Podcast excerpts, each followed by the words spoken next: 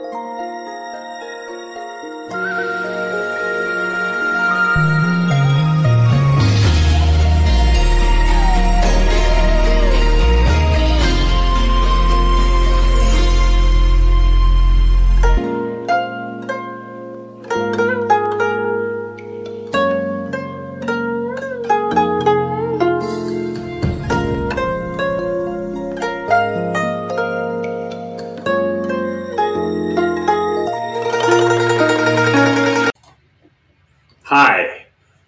welcome to another episode of Silk and Steel Podcast. I'm your host, Carl Zhang. Today is July 22nd, 2019.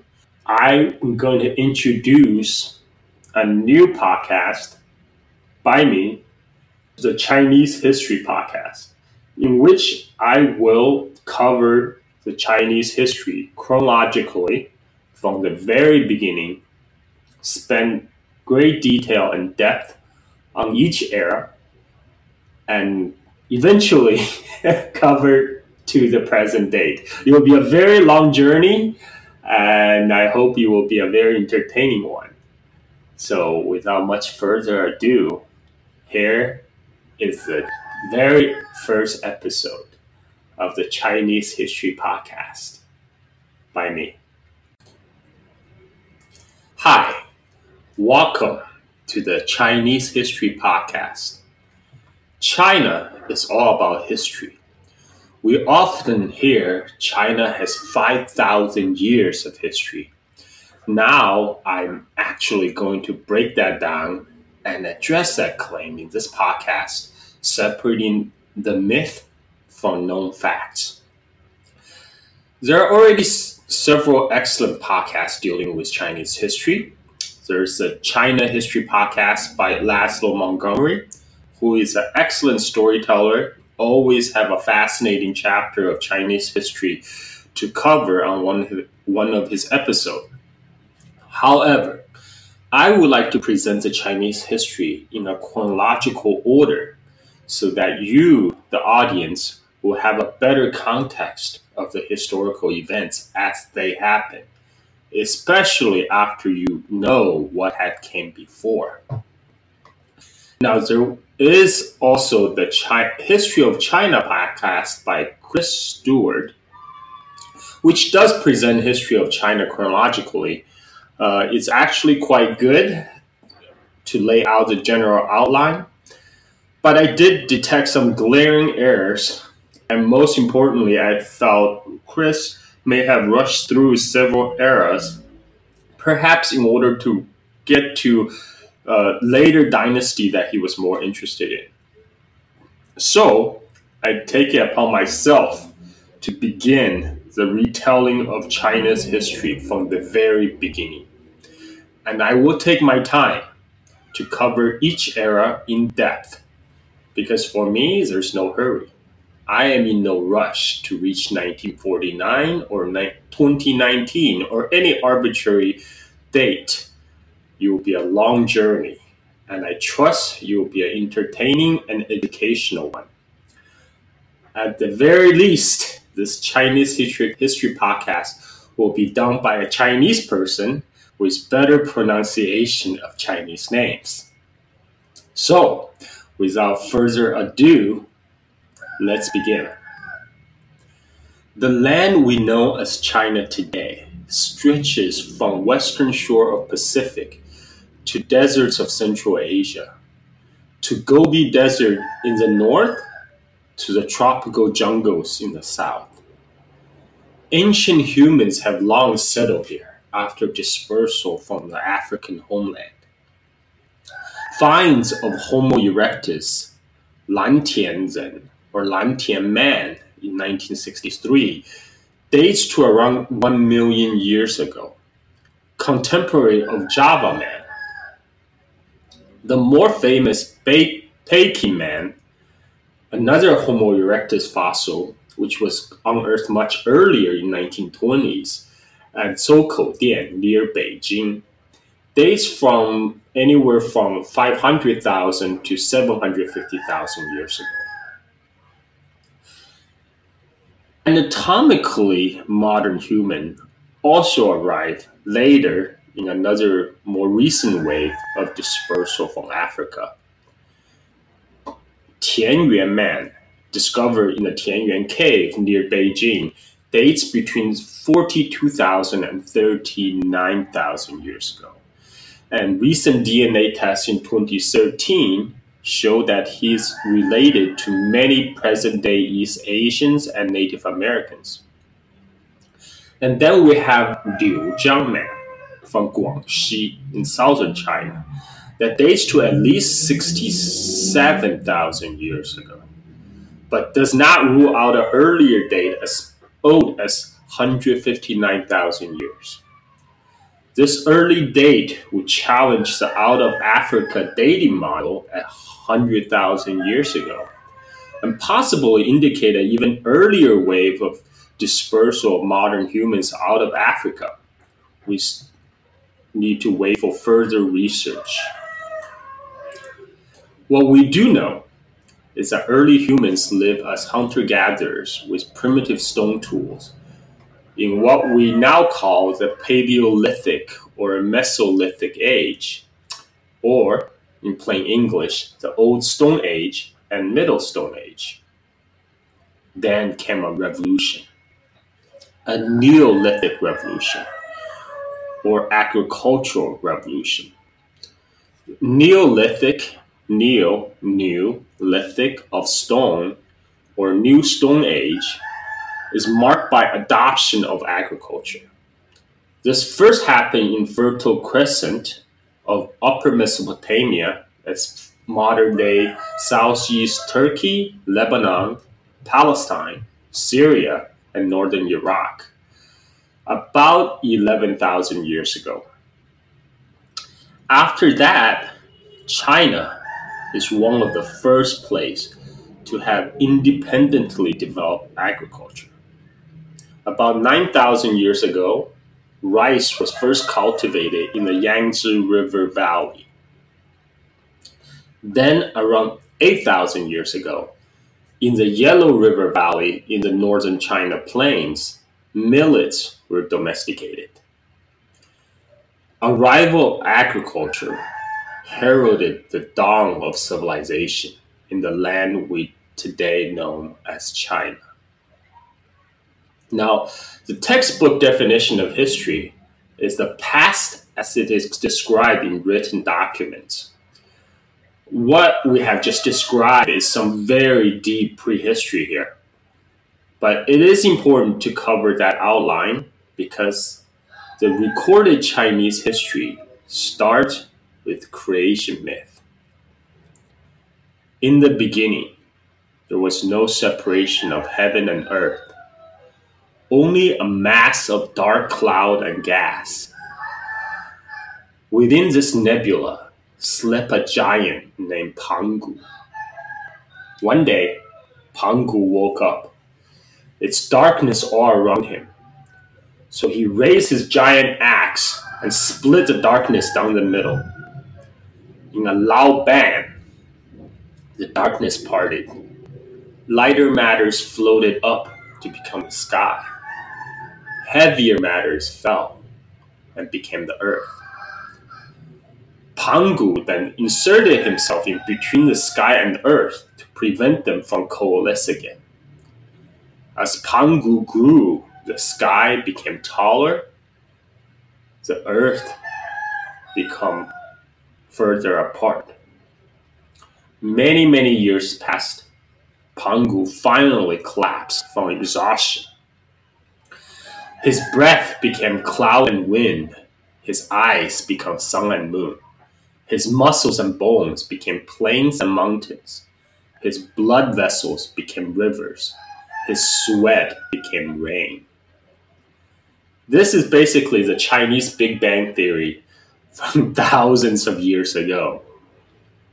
But it's worth to point out that it was not original classic Han Chinese myth per se, because this myth actually came from southern China, the land of Yangtze Valley, home of the first rice cultivation.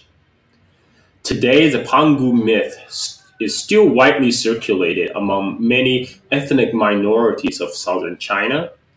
Miao, Yao, Zhuang, Dong people all has their own version of Pangu worship and Pangu myth.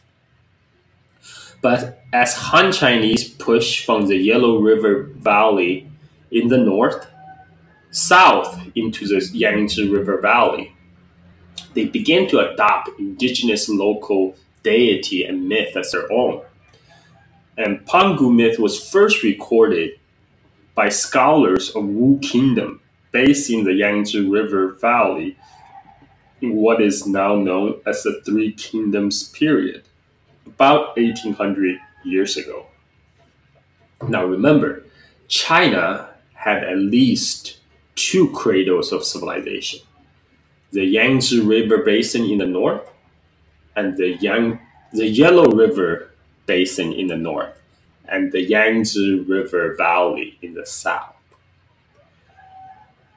In a much older classical Chinese written records, the dawn of civilization began in the era of San Huang Di, or the English translation, the three sovereigns and five emperors. I like to point out, emperor here is kind of a misnomer because the Chinese name for emperor, Huang Di, was actually created much later by the first emperor who united China around 2020 BC. And he did that by combining the name of the ancient sage rulers, the San Huang Wu Di, uh, the three Huang and five Di. It took the name Huang and Di and combined the two and call it Huang Di to mean emperor the original meaning of Huang and Di is more like Augustus sage ruler. But for the sake of expediency, we will go with convention. We will go with three sovereigns and five emperors.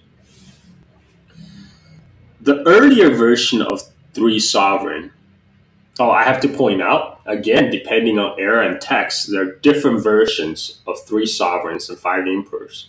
I will cover both the earlier version and the most well known. The earlier version of three sovereigns, San Huang, is a heavenly sovereign, Tian Huang, Fu Xi.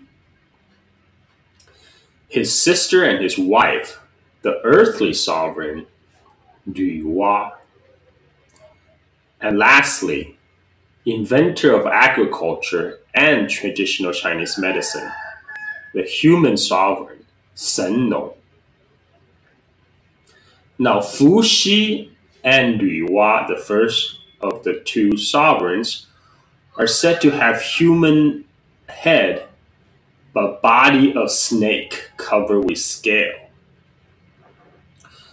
Often, the two is depicted together with their tails in, intertwined in double helix. Fu Xi is credited with inventing fishnet, teaching people how to fish, creating institution of marriage, and creation of bagua. Now, for people who don't know what bagua is, for a visual representation of bagua, check out the South Korean flag.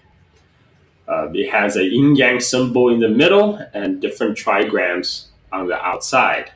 Now, this is bagua is used for divination because Fu Xi is also said to be originator of I Ching, the Book of Change, the ancient Chinese divination text.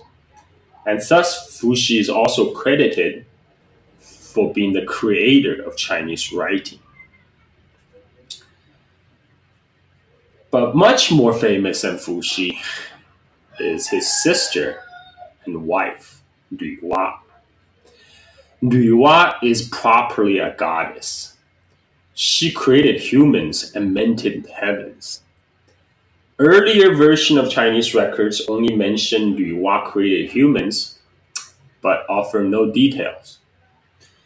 In later Song Dynasty book, Reading of the Taiping Era from 977 to 983 AD, so just little more than a thousand years ago from today, we starting to get the technicolor version of the Nuwa creation myth. She first created humans in her own image from clay, but it was very tedious work. So she used a rope to beat the muddy water, and the splash mud became humans. And of course, the humans that she first painstakingly made from carved from clay by hand, those are nobility. Surprise, surprise interpretation. And the mud, mud humans are the commoners to be ruled over. It is also said the god of water at the time fought with God of fire. And in a fit of anger, the defeated God of water hit his head against a pillar that supported the heaven.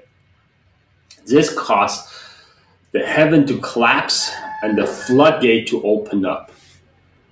Now, not bearing to see her own creation, the humans, suffer from the flood, Nuwa created five color stones she cast them in uh, her special furnace. And with these stones, she literally patched up the sky. And of course, the, um, the floods spawn monsters, and Nuwa killed those monsters and quelled the flood. And in other versions, it was her rather than her brother husband that created institution of marriage. And insofar as the oldest unearthed record, a fragment of Chu Kingdom in the south, from the Warring States period. This is before the unification of China by the first emperor. And also another note is Chu Kingdom is based um, in the south. Uh, much of its territories is in the Yangtze River Valley based in the, the book of Chu, sky gods Fu Xi and Lü Nuwa gave birth to four sons, who then created the universe. Now, this is the oldest recorded creation, Chinese creation myth. So both Fu Xi and Nuwa um, is either some type of demigod or full god. Um, in Nuwa's case, definitely a full fledged goddess. But the third and the last of three sovereigns, a human sovereign, Nong, is decidedly human compared to the demigod Fu Xi and goddess Nuwa.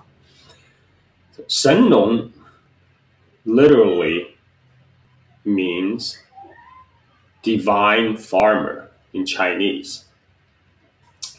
And surprise, surprise, he's known for being the inventor of agriculture. It is said before people rely on hunting animals for food, but then there become too many mouths to feed. So Shen Nong taught people to raise grains to be stable diet. And Shen Nong also has a translucent belly which allow him to observe the process of food being ingested. Being of curious mind, he tried out hundreds of different herbs to find out their effect on his body. Thus, he became the father of traditional Chinese medicine. But eventually, he took on an extremely poisonous herb, Duan Chang Cao Latin name Gelsemium elegans, or English name graceful jasmine, or poison hemlock. Pick your poison. Um, the Chinese name Duan Duanchangcao literally means intestine breaking grass. And it was simply too much even for the great Shen Nong that he died from poisoning. After the three sovereigns, came the five emperors. Again, they're different version of five emperors from different era, different texts. You don't have to know all of them, just the most commonly known and the most important one. And by far the most important and at the head of five emperors is the yellow emperor.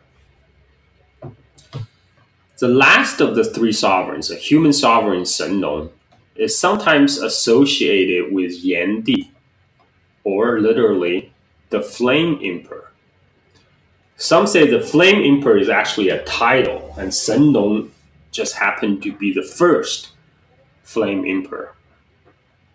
And Yan Di, or Flame Emperor, or emperors, is a paramount leader of the Chinese heartland. This is a central plain area around the Yellow River Valley. And the clan of Shen Nong, after the original Shen Nong, the, the last of the three sovereigns, passed away, occupied the position of Flame Emperor or Yan Di. But as time goes on, the clan of Shen Nong, aka Yan Di, aka Flame Emperor, starts to lose power. And different tribes start to fight among each other for dominance. A new tribal leader, Xuan Yuan, emerged to lead his tribe to prominence because of his military prowess all the other tribes are now started throwing off yoke of Flame Emperor or Yan Di and started joining Xuan Yuan and his new tribal confederation. And Xuan Yuan was famous for known for training special troops of fierce animals, bears and tigers. Oh my. Some say it's not literally tigers and bears, but um, different tribes with animal totems of bears and tigers. In any case, Xuan Yuan gathered tribes loyal to him and he challenged the old sovereign, Yan Di, the Flame Emperor. He fought the Flame Emperor three times at the Battle of Banquan, eventually emerged victorious. Now, at the same time, there's another strong tribal confederation, Jiu Li, or literally nine Li, led by the warrior King Chiyou, refused to bow to Xuan Yuan.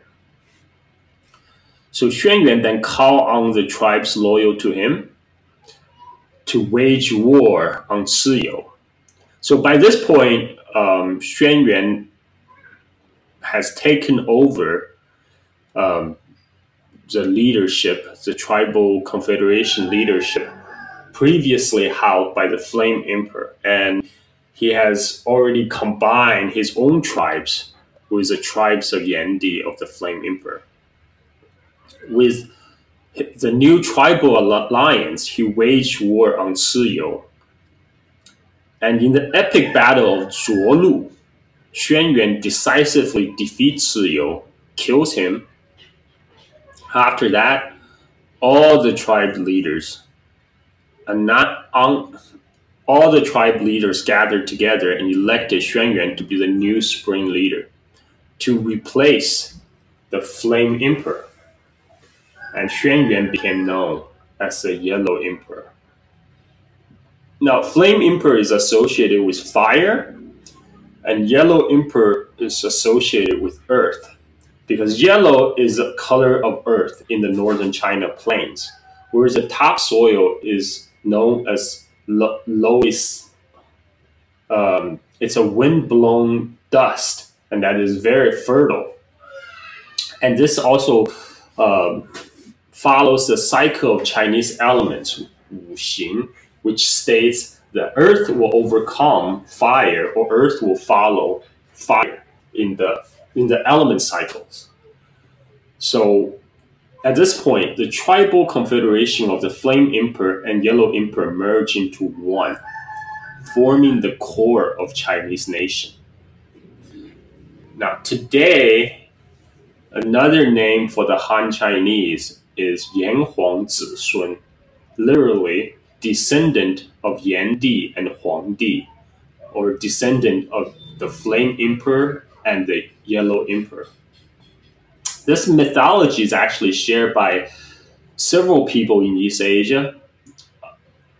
Koreans and ethnic minorities in southern China claim descent from Chiyou, the warrior king that was defeated by the Yellow Emperor, Xuan Yuan.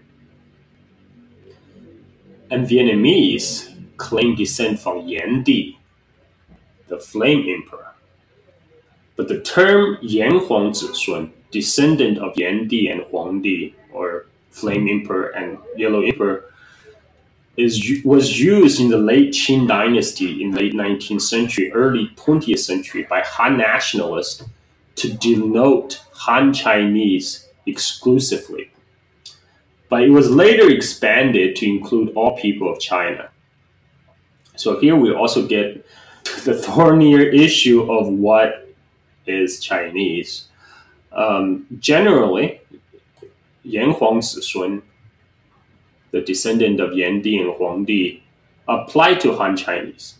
And some ethnic minority in southern China who shared the same founding myth.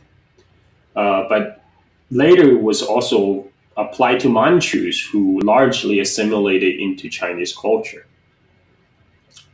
But Mongols, Tibetans, Uyghurs, and other Turkic minorities that resides within borders of People's Republic have their own creation myth, and many don't accept this term to describe themselves.